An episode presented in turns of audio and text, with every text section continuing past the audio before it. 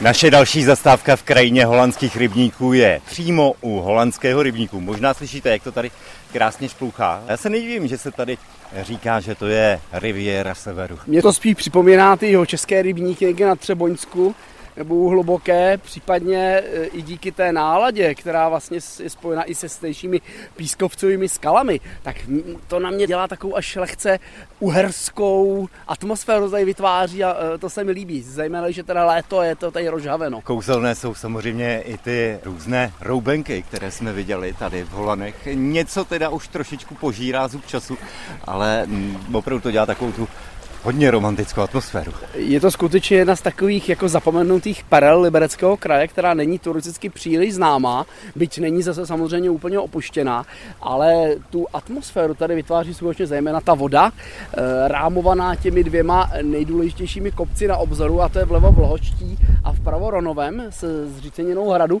Ta atmosféra tady právě je skutečně spojena hodně s vodou.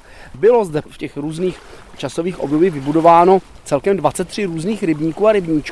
Tenhle ten je, myslím, nejstarší už z 15. století. Ano, ten je z 15. století, ale není největší, to je ten dolánský rybník, ale postupně samozřejmě některé rybníky byly spojeny, některé úplně zanikly, některé jsou vyschlé, ale ta celá rybníční soustava zde vznikala vlastně v tom eh, období 15. až 17. Eh, století, kdy eh, skutečně ty zdejší bažiny, které se rozkládaly okolo Bobřího potoka, který protéká vlastně celou tou pánví. A je tak, takovým tím hlavním napájecím. Přesně, hlavní zdroj vlastně té vody, ale tak ty bažiny vlastně byly postupně proměněny v rybníky, které měly dva účely, jednak samozřejmě chov ryb a druhý takový účel byl pohon mlínů, které zde byly na několika místech. A ještě to tak trošičku vlastně mělo obraný účel, protože to chránilo zdejší tvrze ta voda. Skutečně tady na březích těch rybníků je hned několik eh, památek na staré hrádky tvrze, ať už to je Rybnov, který se nachází hned zde za našimi zády, zůstala po něm jen taková jako skála, nebo e, Milčany, které se nachází na druhém břehu a také navštívíme,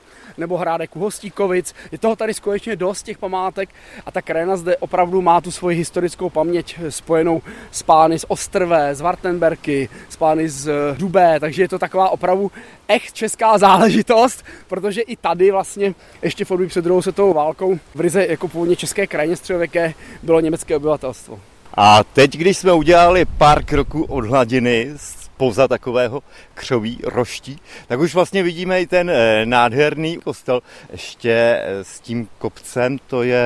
Vlhošť? To je ta vlhošť. Skutečně tady vidět ten protiklad, že dole ta krajina Hastermanů, nad ním jsou křesťani a nad ním ta pohanská vlhošť. Je to tady tak jako všechno krásně poskládáno, že se tady každý najde své.